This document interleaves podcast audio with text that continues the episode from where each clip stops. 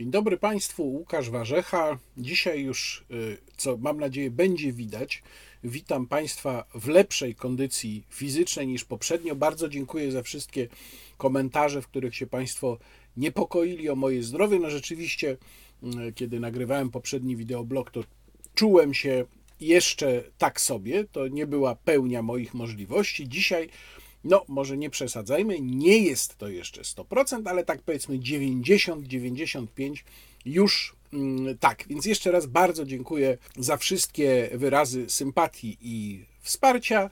Jest dobrze.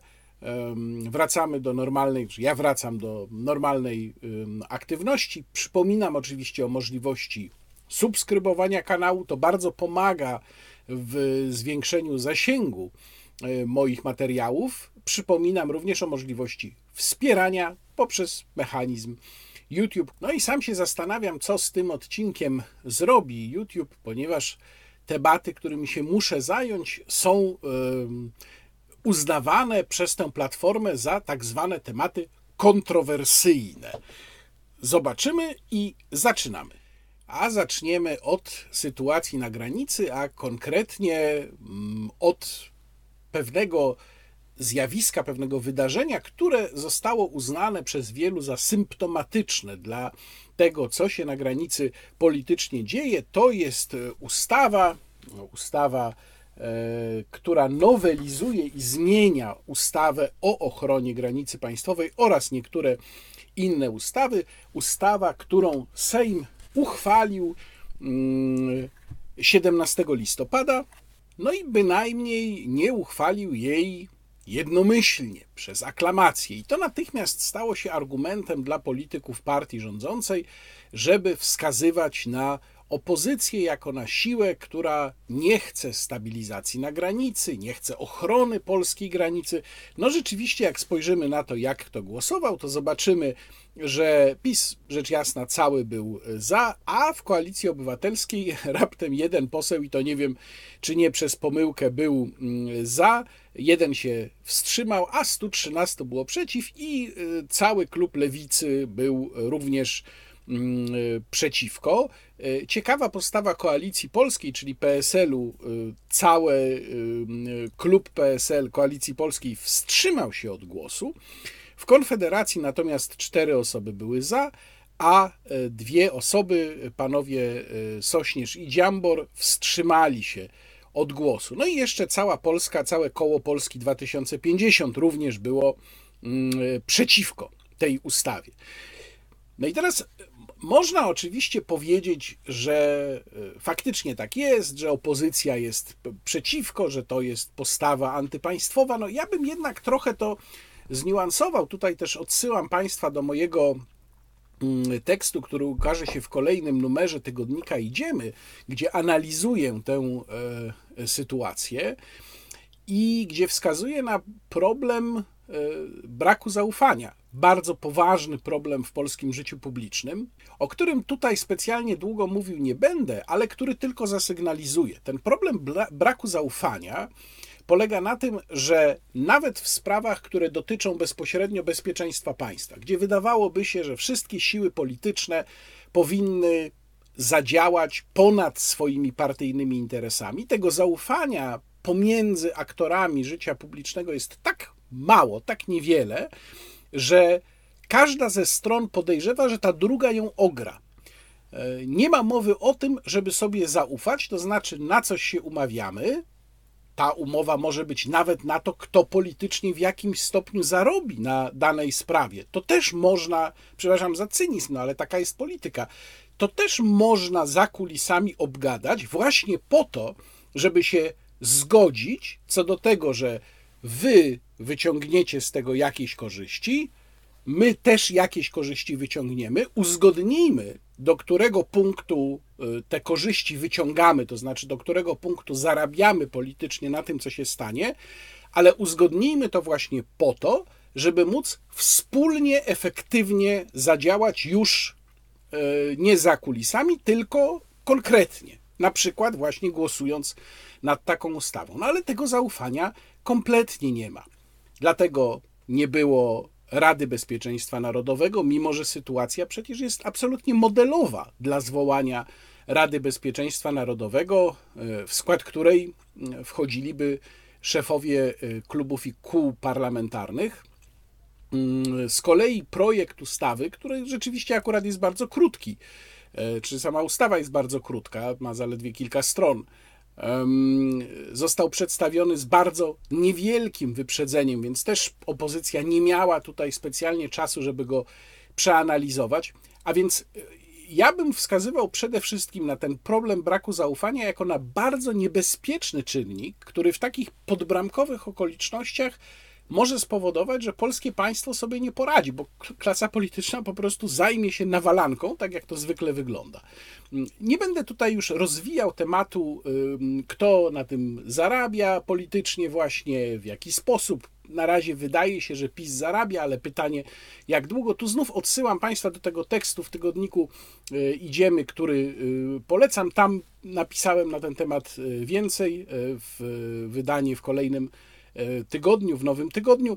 E, natomiast chciałbym zwrócić uwagę na parę innych rzeczy, które wydają mi się tu bardzo istotne. Otóż po pierwsze, spójrzmy na to, co w tej ustawie jest, bo rzeczywiście ona wprowadza regulacje, ograniczenia, które do tej pory kojarzone były wyłącznie ze stanem wyjątkowym, no generalnie ze stanami nadzwyczajnymi. To był ten problem, który zresztą pojawiał się y, wtedy, kiedy rozporządzeniami wprowadzano na przykład zakaz przemieszczania się, mm, używając jako podstawy prawnej ustawy o zwalczaniu zakażeń i chorób zakaźnych u ludzi z 2008 roku, która tej podstawy prawnej do całkowitego zakazu przemieszczania się nie zawierała, bo tam było tylko, była tylko możliwość yy, ograniczenia określonego sposobu przemieszczania się, ale nie całkowitego zakazu przemieszczania się, na co wskazywały zresztą sądy, wydając y, wyroki dotyczące mandatów i kar administracyjnych, które na podstawie tych rozporządzeń y, zapadały. I dlaczego o tym mówię? Dlatego, że niektóre z tych wyroków zawierały takie stwierdzenie w uzasadnieniach, że w ogóle problematyczne jest, czy taką podstawową wolność obywateli, jaką jest swoboda przemieszczania się, można całkowicie wyeliminować zwykłą ustawą. Czy to nie jest domena wyłącznie stanów nadzwyczajnych? No więc tutaj mamy ustawę, która wprowadza taki zakaz, no właśnie będąc tylko zwykłą ustawą, bo co my tutaj czytamy? W, po artykule 12 dodaje się artykuły 12a, 12d. Oczywiście mówimy o ustawie o ochronie granicy mm, państwowej.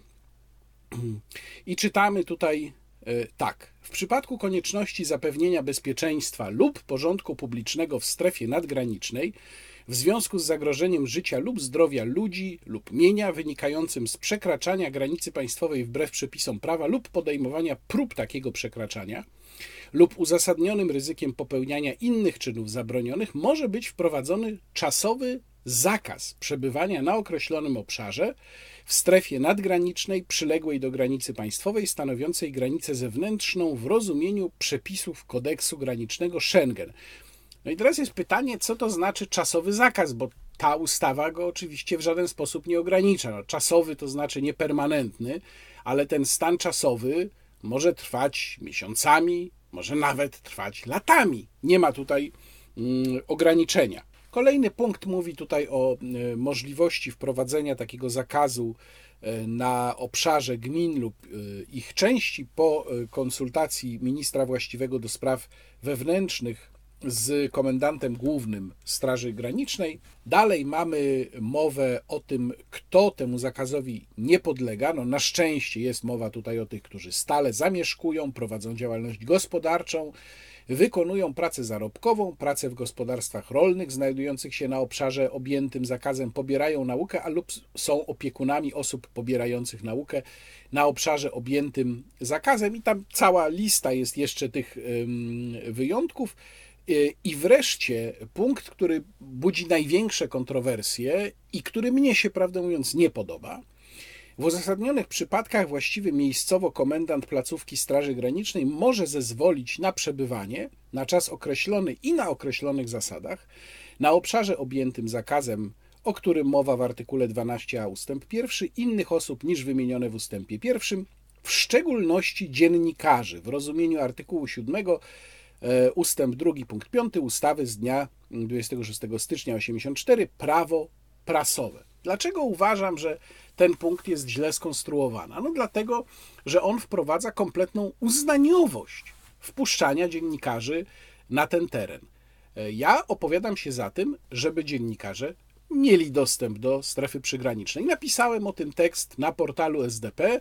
Mm, link zamieszczam w opisie filmu i od razu uprzedzam, nie akceptuję argumentu, że dziennikarze przekazujący informacje opinii publicznej będą utrudnieniem dla działań władzy.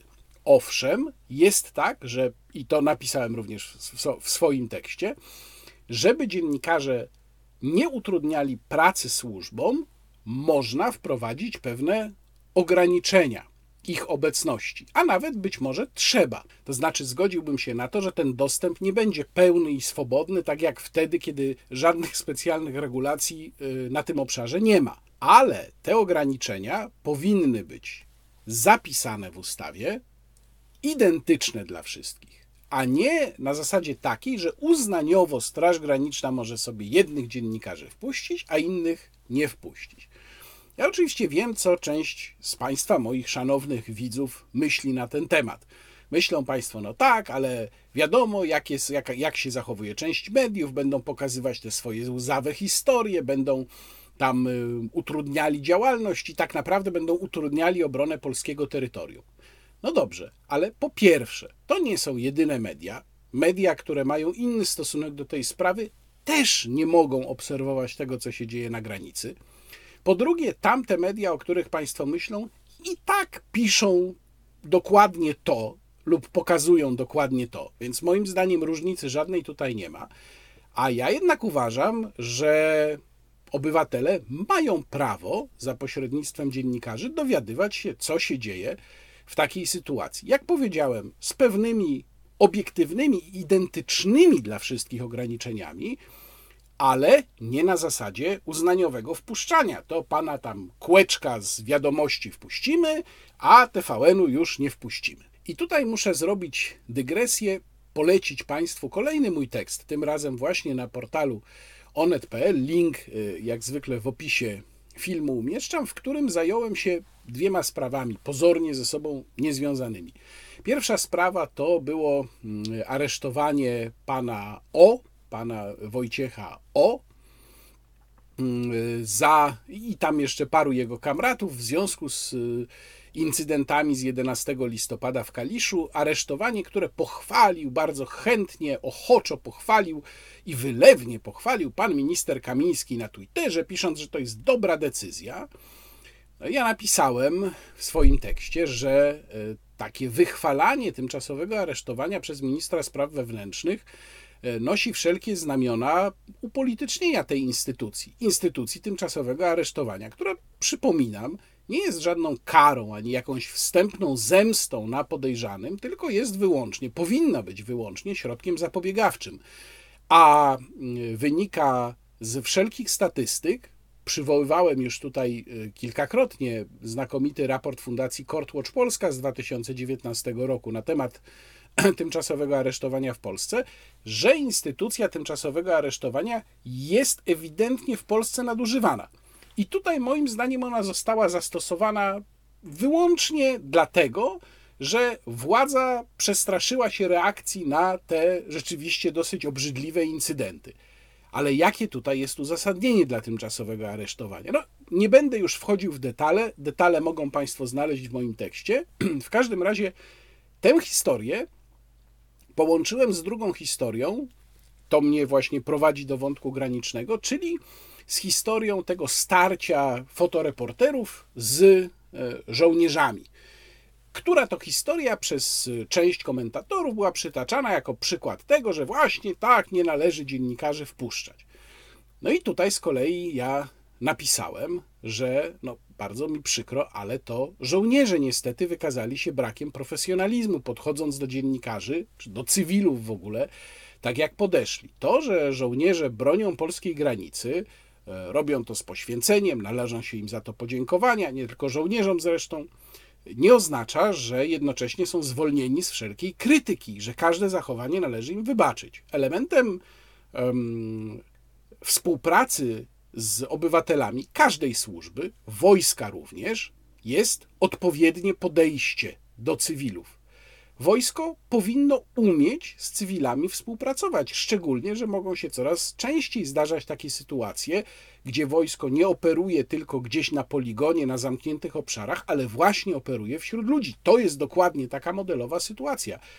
I w tej sytuacji podejście do człowieka i rzucanie słowami na K pod jego adresem, czy jakieś inne chamskie uwagi, no to jest właśnie wyraz braku profesjonalizmu. Dlaczego napisałem ten tekst i dlaczego zestawiłem ze sobą te dwie sytuacje? No dlatego, że uważam, że e, jedną z bardzo złych cech polskiego życia publicznego jest coś, co można nazwać e, kalizmem, można nazwać nasizmem. W każdym razie, jak coś spotyka kogoś, kto nam się nie podoba, to jest bardzo fajnie. I czytałem pełno takich komentarzy dotyczących tej sytuacji właśnie nadgranicznej, ale przypominam, to się nie stało w strefie stanu wyjątkowego, bo to jest bardzo tutaj ważne. Bardzo tak dobrze. Prestytutkom tam jeszcze powinni im dowalić. Niech się cieszą, że tylko na tym się skończyło. No, akceptacja dla działań służb, które y, wykraczają poza to, co służbom wolno i jak się powinny zachowywać, tylko dlatego, że te zachowania dotyczą kogoś, kto nam się nie podoba, to jest oczywiście prosta droga do nadużyć. I dokładnie to samo jest w sprawie pana O i jego aresztowania.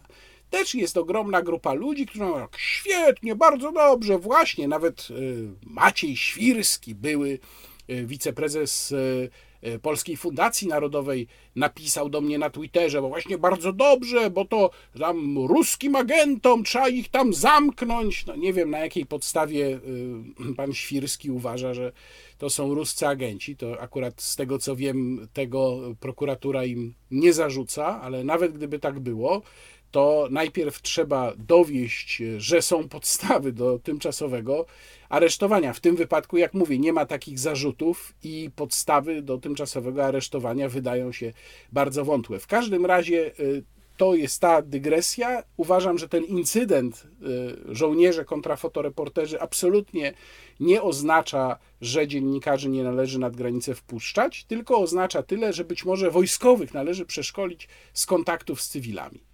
A zatem będziemy mieli problem z dostępem mediów, bo ten dostęp będzie udzielany uznaniowo, ale mamy też kolejny problem. Tu przechodzę do powiedzmy nowego podtematu, który wydaje mi się bardzo ważny. I odsyłam Państwa od razu do tekstu, który napisałem w internetowym magazynie Kontra. Zresztą polecam w ogóle moje felietony, które tam się ukazują we środy. Ten tekst jest poświęcony rosnącemu rozdźwiękowi pomiędzy częścią konserwatystów, środowiska konserwatywnego, a Kościołem. Kościołem w Polsce, który jest reprezentowany przez konferencję Episkopatu Polski, ale także z Watykanem. Tu oczywiście odsyłam Państwa do mojego poprzedniego wideoblogu i tego e, fragmentu, który poświęciłem wypowiedziom papieża Franciszka. Tu, e, nawiasem mówiąc, przyjmuję uwagi tych z Państwa, którzy wytknęli mi, że być może te e, fragmenty, te cytaty e, wygłaszane po hiszpańsku niepotrzebnie wmontowałem do filmu, było to zbyt długie. Rzeczywiście myślę, że tu macie Państwo rację, nie popełnię już podobnego błędu w przyszłości. E, ale to na marginesie. Generalnie mamy tutaj narastający problem w magazynie Kontra i nie tylko z tego co wiem, w innych miejscach paru moich kolegów publicystów postanowiło się odnieść do moich tez z tego tekstu, który, do którego linkuję oczywiście w opisie filmu. I e, jednym z powodów, dla których ten rozdźwięk narasta, jest e, stanowisko e, episkopatów w sprawie epidemii. O tym będę mówił w kolejnym temacie, w kolejnej części tego wideoblogu, ale też stanowisko w sprawie kryzysu właśnie na granicy polsko-białoruskiej. w dniu, kiedy nagrywam ten wideoblog, w kościołach w związku z apelem przewodniczącego konferencji episkopatu, księdza arcybiskupa Stanisława Gondeckiego, prowadzona jest zbiórka dla migrantów. I powiem Państwu szczerze, że kompletnie mi się to nie podoba. Ja uważam, że patrząc na to, jak ci ludzie się zachowują, patrząc na to, kim są, jaką mają świadomość tego, że łamią prawo. Mówiłem o tym w poprzednim wideoblogu, obszerniej pokazując zresztą konkretny e, przykład pana Ahmada, e, irackiego Kurda. Biorąc to wszystko pod uwagę, ci, którzy dzisiaj organizują dla tych ludzi w sposób usystematyzowany jakąś pomoc w Polsce, de facto zachęcają ich do tego, żeby oni kontynuowali agresję na polskie terytorium. Tu odsyłam również do tekstu na Do Rzeczy Plus. Przypominam, że Do Rzeczy Plus y, mogą Państwo mieć dostęp do Do Rzeczy Plus y, w ramach abonamentu, który obejmuje również dostęp do materiałów z najnowszych wydań do rzeczy, więc bardzo zachęcam. Na Do Rzeczy Plus napisałem e, tekst dość sentymentalizmu, w którym przywołałem taką historię. Jedna z moich znajomych na Facebooku podzieliła się taką akcją, że tam gotujemy zupę dla migrantów, pakujemy w słoiczki i miejscowi tam rozwożą po tym biednym migrantom gdzieś tam w lesie dają tę zupę. Nie wiem, ciepło, zimno, nie wiem jak to ma w praktyce wyglądać. W każdym razie, no, ja napisałem pod tym postem, że jest to po prostu działanie wbrew interesowi polskiego państwa. Każde działanie, moim zdaniem, które pokazuje tym ludziom, że jeżeli im się uda złamać prawo, to dostaną pewnego rodzaju nagrodę, a w każdym razie ktoś się nimi troskliwie zajmie, zachęca ich do tego łamania prawa. Zachęca ich do tego, żeby kontynuowali swoją nielegalną aktywność na polsko-białoruskiej granicy. Przyznam szczerze, że z tym apelem księdza arcybiskupa Gondeckiego i z tą zbiórką mam ogromny problem. Ja bym na pewno ani złotówki tam nie wrzucił. Przeczytam Państwu, co w komunikacie z 390 zebrania plenarnego Konferencji Episkopatu Polski e, znalazło się na ten właśnie temat. Czytamy tam tak, między innymi. Z wielką uwagą biskupi analizowali skomplikowaną sytuację na granicy polsko-białoruskiej. W pełni poparli wyrażone 10 listopada stanowisko przewodniczącego Konferencji Episkopatu Polski arcybiskupa Stanisława Gondeckiego, stanowczo potępiające wykorzystywanie dramatów ludzkich do prowadzenia działań przeciwko suwerenności Polski. Biskupi przypominają, że w wielu wypadkach migranci są ofiarami bezwzględnych działań politycznych oraz chciwości mafii przemytniczych. Równocześnie wyrażają wdzięczność funkcjonariuszom służb mundurowych, Straży Granicznej, Wojska Polskiego, Policji, którzy w tej bardzo trudnej sytuacji ofiarnie wypełniają powierzony im obowiązek obrony naszych granic i zapewnienia bezpieczeństwa wszystkim mieszkającym na terytorium Polski ale zbiórka nie jest na rzecz policji, czy Straży Granicznej, czy żołnierzy, niezależnie od tego, czy by tego potrzebowali, czy nie, tylko dla migrantów. Dalej czytamy. Słowa uznania i wdzięczności wyrażają także pod adresem mieszkańców przygranicznych miejscowości i parafii, działających tam skutecznie placówek Caritas, wolontariuszy organizacji pozarządowych za medyczną i humanitarną pomoc okazaną migrantom, którzy znaleźli się na terytorium Rzeczypospolitej w sytuacji zagrożenia zdrowia i życia nad samą granicą, jak i w ośrodkach dla cudzoziemców. No, co do jednego, myślę, że można się zgodzić. W sytuacji zagrożenia mm, życia, zwłaszcza zdrowia też, człowiekowi należy pomóc. Tutaj nie ma wątpliwości. W tym duchu biskupi zwracają się do rządzących, by skutecznie broniąc bezpieczeństwa naszych granic, rodzin, domów, podjęli także trud dostrzeżenia będącego w prawdziwej potrzebie przybysza i udzielenia mu w duchu Ewangelii koniecznego wsparcia. Zupełnie nie rozumiem, na czym to konieczne wsparcie tego przybysza ma polegać. Przybysz stoi po drugiej stronie yy, granicy na terytorium białoruskim i przepraszam, napieprza w polskich funkcjonariuszy kamorami no to jakie tutaj ewangeliczne wsparcie mu się należy, bo moim zdaniem żadne. Usilnie proszą o umożliwienie dostępu dla potrzebujących tak teraz, jak i po zakończeniu stanu wyjątkowego. Pasterze Kościoła katolickiego w Polsce podkreślają, że nie ma sprzeczności w równoczesnym obowiązku obrony naszych granic i wsparciu dla tych, którzy stali się ofiarami tej trudnej sytuacji. Nie ma też wewnętrznego konfliktu między dobrze rozumianym patriotyzmem i koniecznością obrony naszych granic, a pomocą bliźniemu w potrzebie. W duchu dobrego Samarytanina, jak czytam o dobrym Samarytaninie, to nieodmiennie przychodzi mi na myśl papież Franciszek, to co w poprzednim wideoblogu było, który zbiorowym dobrym Samarytaninem nazwał ruchy powstałe po śmierci George'a Floyda. Z mojego punktu widzenia ten rozdźwięk pomiędzy y, taką prawicą, która no trochę w duchu, ja to tak napisałem w swoim tekście na portalu Kontra, tygodnika Kontra, która trochę w, duchu, w duchu Charlesa Mora zaczyna widzieć Kościół y, nie będę tutaj rozwodził się nad publicystyką, polityką, e, Action Française, Charles Maurras, no to Państwo mogą sobie znaleźć, jak będą Państwo chcieli.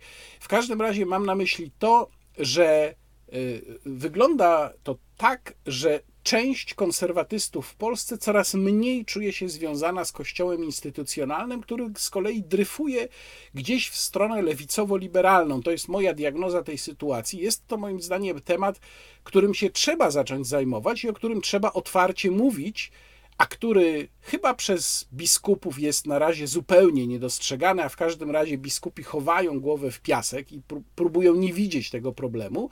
Natomiast publicyści po stronie konserwatywnej, oczywiście lewicowi publicyści też, którzy zacierają tam rączki, zaczęli to dostrzegać. To szczególnie jest zabawne, dlatego że dzisiaj Kościół, no i polski episkopat zbiera przede wszystkim wyrazy poparcia właśnie ze strony tych, którzy rzecz jasna w każdej innej sprawie Kościół chętnie skopią, ale tam, gdzie Kościół popiera migrantów, czy apeluje, żeby im pomóc, no to oczywiście jest dobry, tam można go pogłaskać po główce. Jak wspomniałem, drugi temat, który powoduje ten rozdźwięk, to jest kwestia mm, stosunku polskiego episkopatu do wolności obywatelskich, szczególnie w kontekście strategii epidemicznej. Tutaj taka zabawna historia. Otóż na naszym portalu, portalu do rzeczy, pojawiła się informacja o tym, że episkopat wydał taki komunikat, w którym przypomina, że mm, ludzka wolność, prawo do decydowania o sobie nie mogą zostać pogwałcone w związku ze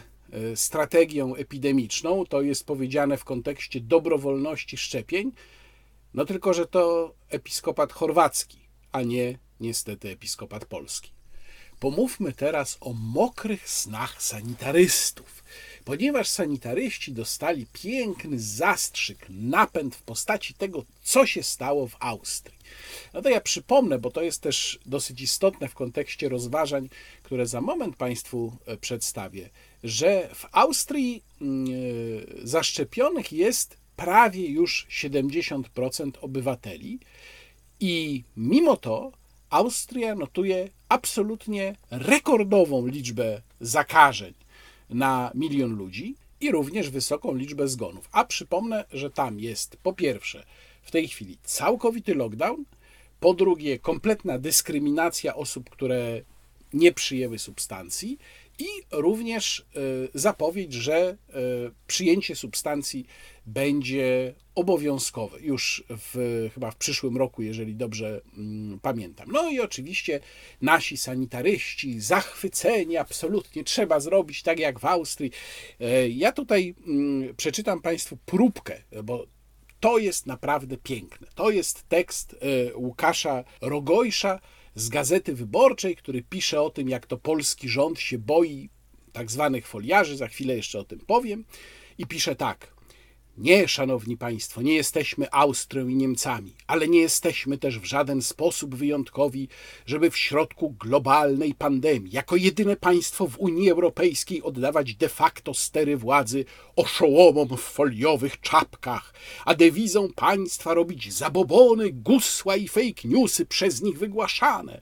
Wystawiamy się na pośmiewisko w skali świata jako skansen, w którym nauka, wiedza i najnowsze osiągnięcia cywilizacji są w odwrocie wobec kołtuństwa i zaściankowości nielicznych. I nie jest to żaden gen sprzeciwu, tylko co najwyżej gen głupoty i skrajnej nieodpowiedzialności.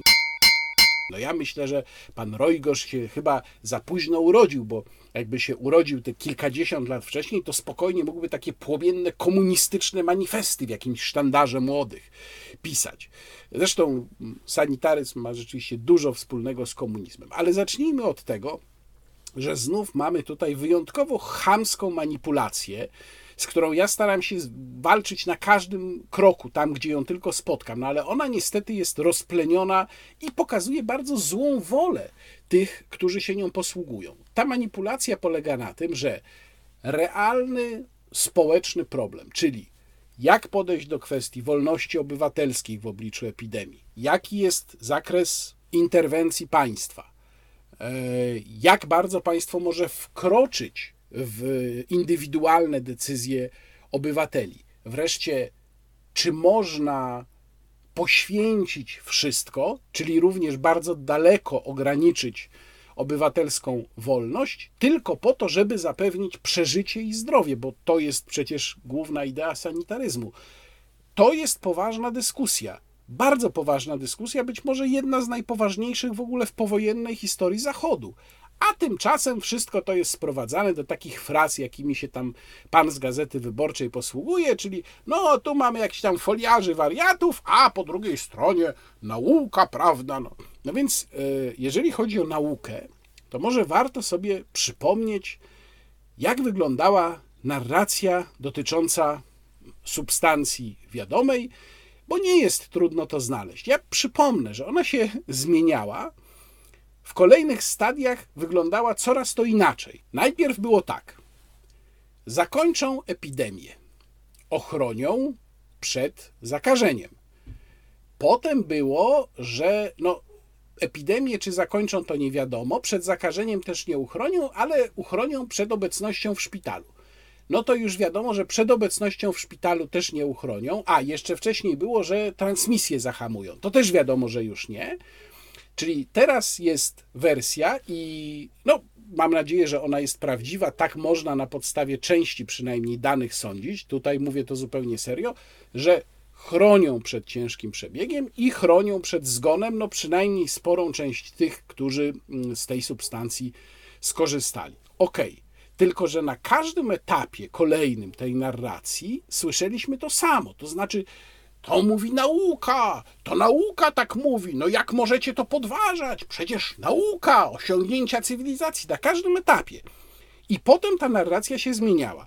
Jak Państwo nie wierzą, ja specjalnie zrobiłem bardzo prosty, krótki research tego, co mówiono jeszcze zupełnie niedawno na temat tego, co z zażywania tej hmm, substancji masowego wyniknie. Więc mamy na przykład tak, luty tego roku. Bloomberg pokazuje kalkulator, który pozwala oszacować, kiedy i gdzie zostanie, przyjmie te substancje 75% y, obywateli, co ma dać odporność zbiorową i zakończyć epidemię. Grudzień 2020 roku. Rozmowa z panem generałem doktorem Gielerakiem, który mówi: masowe szczepienia pozwolą zakończyć epidemię. Marzec 2021. Wypowiedź pani prezes Pfizer Polska, pani Hryniewieckiej-Firlej, która mówi, tak jak w Polsce przyjmiemy te substancje, tak jak to prognozuje tutaj pan minister Dworczyk, to epidemia się w tym roku, czyli 2021 w Polsce zakończy. E, maj tego roku. Pan Fauci, czyli główny guru amerykański, jeżeli chodzi o epidemię jeśli uda się zaszczepić 70%, to z etapu epidemii przejdziemy do etapu kontroli. Przypomnę, że w tej chwili w Stanach Zjednoczonych, które notują radykalny wzrost zakażeń, jest 68% po przyjęciu substancji, czyli właściwie prawie 70. Można by zrobić jeszcze mnóstwo takich, przytoczyć mnóstwo takich wypowiedzi, które pokazują, ile było etapów zmiany narracji w sprawie tej substancji, co ona takiego ma dać. No jeżeli za każdym razem popierało się to właśnie takimi, takim grzmieniem, że nauka, że wy ciemnota nie rozumiecie, a to jest właśnie ostatnia prosta, no to nic dziwnego, że ludzie, którzy obserwują tę sytuację uważniej, jak widzą, ile razy to się zmieniało, no to po prostu tracą zaufanie. Gdyby było tak, że od samego początku nie byłoby tam mowy o tym, że tam 94% zabezpieczenia przed zakażeniem, przecież takie były dane pierwsze prezentowane przez firmy produkujące te substancje, tylko gdyby od początku było powiedziane, ok, substancja zabezpiecza najprawdopodobniej przed e, ciężkim przebiegiem i przed śmiercią. I to jest wszystko, na co Państwo mogą liczyć. Cała reszta, no to tam nie do końca wiadomo i nie wiadomo, czy to się sprawdzi. Myślę, że wtedy ludzie chętniej by ją przyjmowali, bo mieliby od razu świadomość tego, nie, że ktoś ich tam próbuje nabierać i coś im wciskać, tylko po prostu szczerze, szczerze ktoś im sygnalizuje, co rzeczywiście może im to dać. No ale już to mamy za sobą, znaczy już moim zdaniem tego te deficytu zaufania się nie nadrobi. Widać, że e, te narracje miały charakter propagandowy, a nie merytoryczny. Wreszcie e, e, mamy mm, ten argument, który się cały czas przewija, a który mówi, że ci, którzy nie przyjęli substancji, szkodzą innym. No ale nie za bardzo wiadomo, niby jak im szkodzą. Przecież ten, kto przyjął substancję, tak jak powiedziałem, jest zabezpieczony, no nie jest zabezpieczony przed zakażeniem, czyli tutaj się niczym nie różni od tego, kto nie przyjął substancji, ale jest zabezpieczony przed ciężkim przebiegiem, przed zgonem, no miejmy nadzieję, przynajmniej w większości przypadków. Więc chyba tak za bardzo nie ma się czego bać. Jednocześnie wiadomo, że ci, którzy substancję przyjęli, też transmitują wirusa. To wynika wprost y, z badań. Jedno z nich tutaj Państwo widzą, link załączam w opisie. Owszem, ta transmisja to jest tutaj, tutaj nie ma jednoznacznego stwierdzenia, czy ona jest trochę mniejsza, czy nie jest mniejsza, ale jest.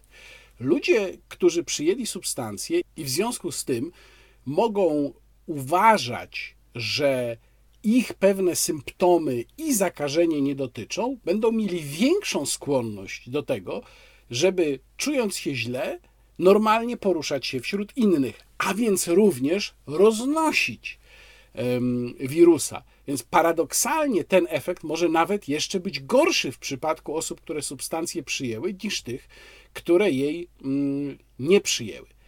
Więc dlaczego cały czas mówi się o wprowadzeniu, o konieczności wprowadzenia y, ograniczenia praw obywatelskich, bo tak to trzeba wprost y, nazwać, dla osób, które substancji nie przyjęły. No przecież nie chodzi tutaj o to, żeby kogoś zabezpieczyć. Tu chodzi o to, żeby zmusić ludzi do określonego działania. To ma po prostu wywrzeć presję. Tak samo zresztą jak ten nieszczęsny poselski y, projekt ustawy, która ma pozwalać sprawdzać status e, przyjęcia substancji lub nieprzyjęcia, pozwalać pracodawcy sprawdzać status pracownika, e, gdzie w Sejmie miało miejsce takie, chyba Państwo już to widzieli, ale jak nie, to pokażę, takie starcie pana posła e, Artura Dziambora z Konfederacji właśnie z tymi ludźmi, którzy e, firmują tę ustawę, nie wiedząc zresztą początkowo w ogóle, co w niej jest, tak jak to zwykle bywa z projektami poselskimi. Zobaczmy. My chcemy dobra i idziemy, antycypujemy przyszłość. Szanowni Państwo, bardzo serdecznie dziękujemy. Zach- Zachęcamy do, zachęcamy do pracy. Zachęcamy do pracy w komisjach sejmowych. E, Niedługo Wprowadzacie e, ustawę, będziemy wiedzieć, chcecie kiedy ona wprowadzić będzie ustawę, procedowana. która jest absolutnie najobrzydliwszą formą segregacji sanitarnej, jaką można sobie wyobrazić. Przed chwilą tutaj od pana doktora usłyszeliśmy, że jeżeli ktoś będzie zaszczepiony, to będzie miał prawo uczestniczyć w, w imprezie weselnej, a jeżeli nie będzie zaszczepiony, to będzie miał prawo w niej nie uczestniczyć. Rozmawiacie tutaj, mówicie bzdury o tym, Panie pośle, że rozmawialiście będziemy- z jakimiś panie przedsiębiorcami, pośle, będziemy o którzy tym wam mówili, że dyskutować oni czekają na komisjach na te cudowne sejmowych. rozwiązania, dzięki którym będą Będziemy mogli o wreszcie tym dyskutować na komisjach sejmowych. Bardzo Jesteście serdecznie obrzydliwi. dziękujemy. Bo to, co wy chcecie wprowadzić, to Panie jest pośle, obrzydliwa chodźmy, już nie segregacja. pan Mówicie ludziom wprost, albo się państwo zaszczepicie, albo nie będziecie mogli odejść spod ściany i Zapraszamy trzymać ręce w górze na dalej. komisję. Ale ja już panu To Myślę, jest że skandal. Będziemy pana takiego przekonywać. nigdy w Sejmie Dziękujemy. nie było. Następnym krokiem będzie noszenie opasek tylko dla tych, którzy się zaszcze- zaszczepią. Nie chodzi tutaj przecież również o zakończenie epidemii, o tym już przed chwilą mówiłem. No są przykłady y, państw, które mają niesamowicie wysoki poziom przyjęcia substancji przez obywateli, a w ogóle się tam nie zanosi na zakończenie epidemii. Tutaj jeden z takich najciekawszych przykładów to Singapur, gdzie ym, substancje przyjęło 93% obywateli, a przypominam, że Singapur to jest w ogóle miasto-państwo, więc to jest terytorium, gdzie bardzo łatwo wprowadzać różnego rodzaju ograniczenia. No dużo łatwiej niż w dużym, wielkim państwie. I uwaga, mają 440 nowych przypadków na milion obywateli. Y, To jest absolutny rekord. To znaczy, tak nie mieli nigdy. To jak się spojrzy na wykres, to tam jest płasko, płasko, płasko i no to mm, przecież wiadomo, że poziom y, zażycia substancji przez obywateli tam rósł, prawda? Więc było płasko, płasko i teraz mają 93% po przyjęciu i mają taką zwyżkę y, przypadków na y, milion i mało tego, jeszcze mają zwyżkę zgonów. I to pierwszy raz od początku pandemii 1,86 y, zgonu na milion mieszkańców. Więc korelacji z przyjmowaniem substancji a przebiegiem epidemii nie ma żadnej. Kompletnie. Korelacji można szukać na poziomie ewentualnie właśnie tych ciężkich przebiegów i zgonów, no ale jak widać, nawet tutaj e, często jest e, trudno ją znaleźć, więc myślę, że jak to się mówi po angielsku, jury is out również na ten temat. To znaczy, to jeszcze osąd i zebranie danych również jeszcze mm, przed nami. Napisałem na e, portalu Warsaw Enterprise Institute tekst, który jutro, czyli w poniedziałek, bo nagrywam ten wideoblog w niedzielę, w poniedziałek powinien się na portalu pojawić. E, Jak tylko się pojawi, to link do niego umieszczę e, pod tym filmem. I w tym tekście zająłem się zbadaniem, przeanalizowaniem powodów, dla których część obywateli tak bardzo gorliwie opowiada się właśnie za ograniczaniem praw obywatelskich osób, które substancji mm, nie przyjęły. Więc y, najpierw zastanówmy się nad argumentem y, z wolności, bo często się mówi, to nawet niektórzy moi znajomi tak mówią, że no ale ten, kto nie przyjął tej substancji, to ogranicza wolność innych. Ja już pomijam, że nie ma żadnych argumentów medycznych, żeby tak twierdzić. To powiedziałem już wcześniej. Ale jeżeli będziemy tak szeroko definiować wolność, czyli powiemy sobie, że y, wolnością jest na przykład moje prawo do bycia zdrowym, albo moje prawo do tego, żeby nie było osób, które nie przyjęły substancji w moim otoczeniu. Jeżeli tak zdefiniujemy wolność w jakiejkolwiek dziedzinie, to za chwilę będziemy mieli konflikt zderzających się ze sobą wolności. Bo proszę Państwa, problem jest w tym, czym jest wolność. Otóż wolność nie jest prawem do czegoś. To jest kompletnie zwichrowana definicja wolności. Nie jest wolnością prawo do bycia zdrowym. W ogóle nie ma czegoś takiego jak prawo do bycia zdrowym. Co to znaczy? No człowiek choruje, umiera, cierpi na różne przypadłości. Nie ma prawa do bycia zdrowym. Ale nawet gdyby uznać, że takie prawo jest, to ono nie jest elementem wolności. Elementem wolności jest brak przymusu.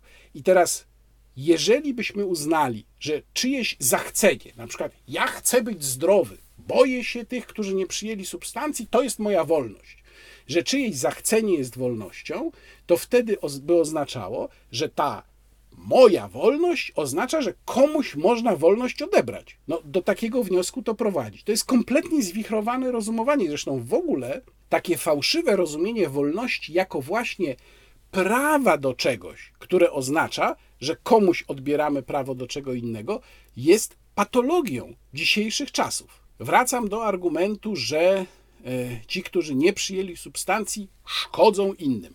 Pomijam teraz aspekt medyczny tej sprawy. Ale gdybyśmy z kolei ten argument przyjęli, to musielibyśmy dojść do wniosku, że w zasadzie w każdej prawie kwestii państwo ma prawo interweniować, wchodzić z buta, dlatego że prawie każde nasze działanie może oznaczać szkodę kogoś innego. Wsiadamy do samochodu, możemy kogoś przejechać, prawda? Albo spójrzmy, jak argumentuje Sylwia Spurek w sprawie jedzenia mięsa. Argumentuje tak. To nie jest wasza sprawa, co jecie i co macie na talerzu, bo klimat, jak jecie mięso, szkodzicie klimatowi, a tym samym szkodzicie wszystkim ludziom na ziemi. Więc nie wolno wam jeść mięsa. Trzeba zabronić, a przynajmniej obłożyć to mięso wysokimi podatkami. No to jest dokładnie to samo rozumowanie. Każde, powtarzam, ludzkie działanie, czy prawie każde ludzkie działanie może oznaczać, że komuś szkodzimy. Jeżeli się zgodzimy na taki sposób myślenia, że państwo ma prawo interweniować zawsze, jeżeli możemy komuś zaszkodzić, to znaczy, że państwo ma prawo kontrolować absolutnie każdą rzecz, którą robimy i każdej nam zabronić. Wreszcie jeszcze jedna rzecz. Kiedyś napisałem o tym tekst również na blogu Warsaw Enterprise Institute. Otóż sanitaryści się domagają, żeby każdy podporządkował się tej ogólnej kalkulacji. Ona jest w ogóle wątpliwa, kalkulacja zysków i strat, ale przede wszystkim ona jest ogólna na poziomie całości społeczeństwa i domagają się, żeby każdy tej kalkulacji podporządkował swoją indywidualną kalkulację korzyści i strat. No i to jest też bardzo poważny problem w takiej sytuacji. W którym momencie państwo może się domagać, żebyśmy my zrezygnowali z wyboru, wolnego wyboru tego, co jest dla nas, uważamy, dobre. Ja nie uważam, żeby ta sytuacja uzasadniała coś takiego, szczególnie, że ta kalkulacja na ogólnym poziomie jest bardzo wątpliwa. No, pomijam tutaj już argumenty, które się pojawiają, a które dotyczą tego, czy niektórzy tak twierdzą, że jak ktoś nie przyjął substancji, to niech sam płaci za leczenie. To jest kompletna oczywiście bzdura, bo każdy w Polsce płaci po pierwsze składkę zdrowotną, również ci, którzy substancji nie przyjęli, a system opieki zdrowotnej w Polsce nie pozwala na uzależnienie dostępu do tejże opieki od jakichkolwiek wykonywania jakichkolwiek nieobowiązkowych działań. A zatem e, nieprzyjęcie substancji nie może oznaczać, że się będzie płaciło za leczenie. To jest kompletny oczywiście nonsens. Podobnym nonsensem jest porównywanie opłat za jakąś usługę czy za towar do konieczności legitymowania się kodem QR. E, przeczytałem takie już ileś takich e, tweetów gdzie ktoś tam pisze, a czy dyskryminacją jest to, że w pociągu trzeba pokazać bilet. Bilet, proszę pana, zwracam się do tego kogoś, kto tę bzdurę napisał, jest dowodem, że się zapłaciło za usługę. Tą usługą jest przewiezienie człowieka z punktu A do punktu B. To jest kompletnie, zupełnie co innego niż kwestia legitymowania się y, kodem QR. Ale myślę, że tu jeszcze trzeba się nad jedną rzeczą zastanowić. Y, to, co napisałem, przede wszystkim, co było głównym wątkiem mojego tekstu na blogu Warsaw Enterprise Institute, to są dwa rodzaje motywacji, które kierują ludźmi opowiadającymi się za segregacją sanitarną. Pierwszy rodzaj motywacji to jest potrzeba poczucia się lepszym. I ona y, pojawiała się w różnych momentach w historii. Na tym niestety często opierały się systemy totalitarne. Już nie chcę tutaj wskazywać, żeby nie było, że tam argumentum ad Hitlerum. No ale przecież dokładnie na tym właśnie dyskryminacja E, rasowa w Niemczech się opierała. No to, to było takie przemówienie do tej potrzeby, ja jestem lepszy. I tu niestety mamy dokładnie to samo. E, ogromna grupa ludzi ma pewne kompleksy i ma potrzebę e, dostania takiego znaczka: ja jestem mądrzejszy. A cała akcja wokół substancji, również wokół przyjęcia daleko idących restrykcji, podporządkowanych, y, podporządkowujących obywateli walce z epidemią opiera się na takim właśnie, na takiej właśnie manipulacji. Godzisz się na to, przyjmujesz, to jesteś tym mądrym. Jesteś tym, który słucha nauki, prawda? A jak się nie godzisz, to głupi foliarz, prawda? No więc ogromna grupa ludzi ma właśnie tę potrzebę, żeby się poczuć wyróżnionym. Przyjąłem substancję dostałem certyfikat. No ja jestem mądry, ja jestem oświecony. I teraz problem polega na tym, że jak ci ludzie widzą, że w wielu innych krajach jeszcze oni dostali, ci ludzie z tym kodem, dostali realne przywileje, prawda? No bo tam mogą sobie wejść do kawiarni, a ta ciemnota foliarska nie może. A w Polsce cholera ciągle tego nie ma. I dlatego oni się tego domagają, bo oprócz tego symbolicznego zaliczenia do grupy tych, tych mądrych, tych oświeconych, oni jeszcze chcą mieć namacalny przywilej. Właśnie, żeby oni se mogli wejść do restauracji, a tam foliarze niech stoją tam na zewnątrz, prawda? Więc e, to jest pierwsza motywacja. Druga motywacja, moim zdaniem kluczowa w przypadku wielu zwolenników Prawa i Sprawiedliwości, i również dosyć charakterystyczna dla lewicy. To jest taka e, niezgoda na to, że są jakieś grupy, które się nie podporządkowują państwu. Bo przecież PiS i duża część jego zwolenników mają wbudowane w swoje DNA przekonanie, że państwo wie najlepiej. Jak państwo coś każe, to tak ma być, prawda? A tu jakaś grupa się buntuje, mówi, nie godzimy się na to, jakaś wolność, coś tam, jakieś wymysły, to przecież anarchia, prawda? I y, lewica zresztą myśli podobnie, czy lewica ma, bo przecież PiS to też lewica, prawda? Więc nic dziwnego, że te elektoraty myślą podobnie. Lewica ma też to przekonanie, że jest jakaś oświecona elita, która sobie w kawiarni przy sojowym latte wymyśliła świetne rozwiązania dla ludzkości i ludzkość musi je przyjąć. I jak w roku 1984, jak nas nie pokochają, to my ich tak długo będziemy kochać, aż nas pokochają. Więc to jest duże podobieństwo w myśleniu pomiędzy zwolennikami PiS, tymi takimi sanitarystycznymi zwolennikami PiS, a mm, lewicą. Mm, y, irytacja grupami, które się nie podporządkowują. Na koniec chciałem powiedzieć to, co zawsze mówiłem, mówiłem wielokrotnie e, i czego kompletnie nie zauważali ci, którzy mnie nazywali też tam anty wiadomo czym.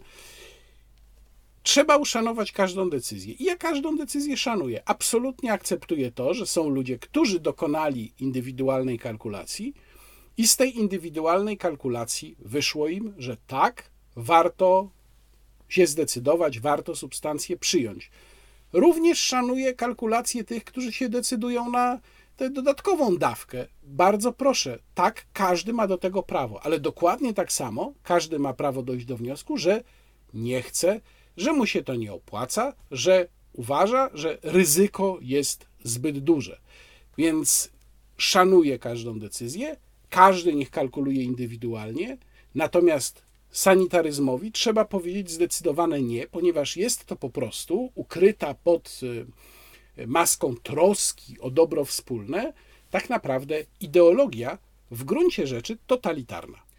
No i wreszcie trzeci temat, o którym uważam, że trzeba zacząć bardzo poważnie mówić, to jest e, katastrofa gospodarcza, ku której prowadzi nas obecna władza. Oczywiście ja wiem, mówiłem o tym wielokrotnie, wskazywałem na różne idiotyzmy, które oni wymyślali, no ale teraz sytuację mamy taką.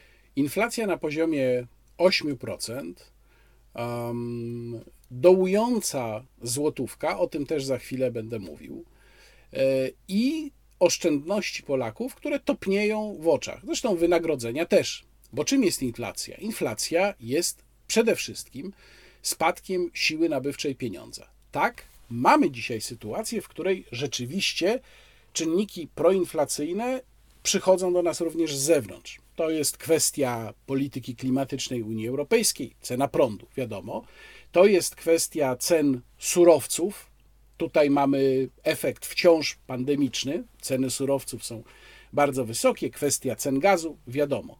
Ale nie zapominajmy, że głównym i zasadniczym źródłem inflacji jest nadpodaż pieniądza, która powoduje spadek wartości nabywczej pieniądza. Problem polega na tym, że Jarosław Kaczyński jest kompletnym ekonomicznym dyletantem. On gospodarki nigdy nie rozumiał, na ekonomii się nie znał, nie zna się w ogóle nie rozumie, jak te mechanizmy przebiegają. On wychodzi w jednym z wywiadów, mówi: No, tam wprowadzimy tarczę antyinflacyjną, prawda, i tam za rok już nie będzie problemu.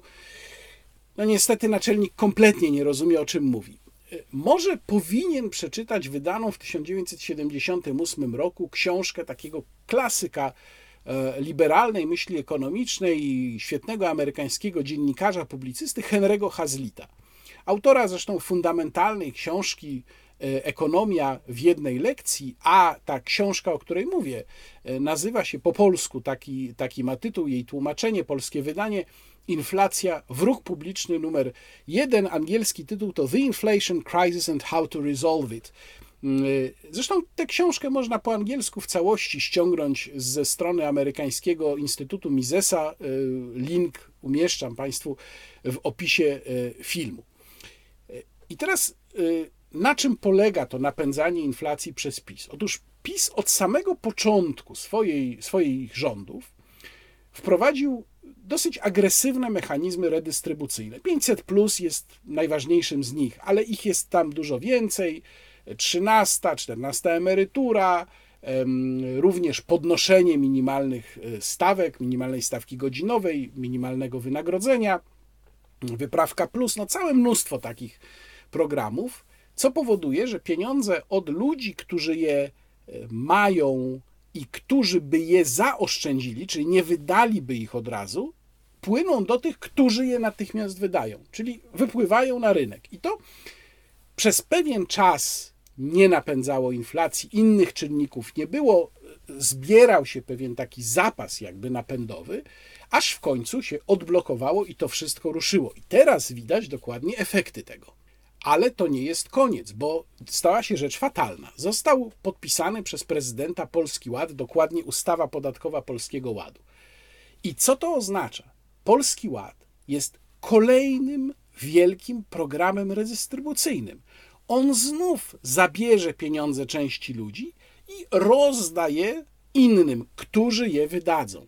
Więc uchwalanie ustawy podatkowej Polskiego Ładu w momencie, kiedy inflacja się rozpędza coraz bardziej i po pierwsze jest już mowa o tym, że te 10% inflacji to wcale nie jest specjalnie nieprawdopodobne w przyszłym roku, i po drugie, co bardzo ważne, jest też mowa o tym, że yy, zaczynają być rewidowane prognozy polskiego wzrostu na przyszły rok. A rewizja w tym momencie prognoz polskiego wzrostu może oznaczać stagflację. To jest jedno z najgorszych zjawisk, które się mogą zdarzyć, bo to jest połączenie stagnacji gospodarczej, czyli właśnie spadku mm, wzrostu gospodarczego lub nawet w ogóle zahamowania wzrostu gospodarczego z inflacją. Absolutnie fatalna sytuacja, z której nie ma się jak mm, często wygrzebać. Kompletnym żartem jest mówienie o tarczy antyinflacyjnej. My na razie nie wiemy, jak ona ma wyglądać dokładnie, ale znamy ogólne założenia. I te ogólne założenia są takie, że przyjdzie dobra władza i rozda tym, którzy mają problemy na przykład z zapłaceniem za prąd, pieniążki, prawda? Rozda im i będzie znowu tam, oj, dostałem od Morawieckiego, mnie pomaga zapłacić rachunki. Tylko, że no, po pierwsze, pamiętajmy, to jest w ogóle rzecz, którą należy przypominać nieustannie. Pamiętajmy, że władza nie ma swoich pieniędzy. Powiedziała to Margaret Thatcher w swoim słynnym, znakomitym wystąpieniu w 1983 roku na konwencji torysów w Blackpool. Uwielbiam oglądać ten fragment jej wystąpienia i chciałbym go Państwu tutaj przypomnieć. Let us never forget this fundamental truth. The state has no source of money other than the money people earn themselves. If the state wishes to spend more, It can do so only by borrowing your savings or by taxing you more. And it's no good thinking that someone else will pay. That someone else is you. There is no such thing as public money. There is only taxpayers' money. Nie ma takiej rzeczy jak pieniądze publiczne, są tylko pieniądze podatników, powiedziała wtedy Margaret Thatcher i oczywiście to samo dotyczy też tej tarczy antyinflacyjnej, ale przede wszystkim ona nie tylko nie będzie miała żadnego działania antyinflacyjnego, wręcz przeciwnie, ona znów będzie miała działanie proinflacyjne, bo to jest rozdanie ludziom kolejnych pieniędzy, czyli jeszcze więcej pieniędzy na rynku. Co można zrobić, żeby inflację zahamować? Oprócz podnoszenia stóp procentowych, ale podnoszenie stóp procentowych to jest tak, jakbyśmy mieli rozpędzony pociąg i w tym pociągu, zamiast użyć centralnego hamulca, który, jak wiadomo, no pewnie ci z Państwa wiedzą, którzy się trochę interesują koleją, który działa na koła wszystkich e, elementów zestawu takiego szynowego, i ten hamulec jest uruchamiany z lokomotywy, to jakbyśmy mieli gościa w ostatnim wagonie, który tam zakręca, kiedyś tak było, że była budka hamulcowego na końcu, który tam zakręca pracowicie ten ręczny hamulec tylko w tym ostatnim wagonie. I ten pociąg pruje cały czas i tylko ten jeden wagon na końcu tam hamuje. No, taki jest efekt podnoszenia stóp procentowych przez bank centralny. Natomiast co może zrobić władza, żeby spróbować zahamować inflację? Podstawowa rzecz zdjąć pieniądze z rynku. Tylko, że zdjęcie pieniędzy z rynku musiałoby oznaczać, że władza radykalnie ogranicza rozdawnictwo. Radykalnie. musiałaby nastąpić rewizja 500, e, żadnych trzynastek i czternastek, żadnego dalszego podwyższania wynagrodzeń minimalnych. No ale przecież to nie ta władza. Bo tutaj naczelnik se myśli, że tych pieniędzy to jest w brud. Jak trzeba będzie, to tam glapa dodrukuje, prawda, w NBP.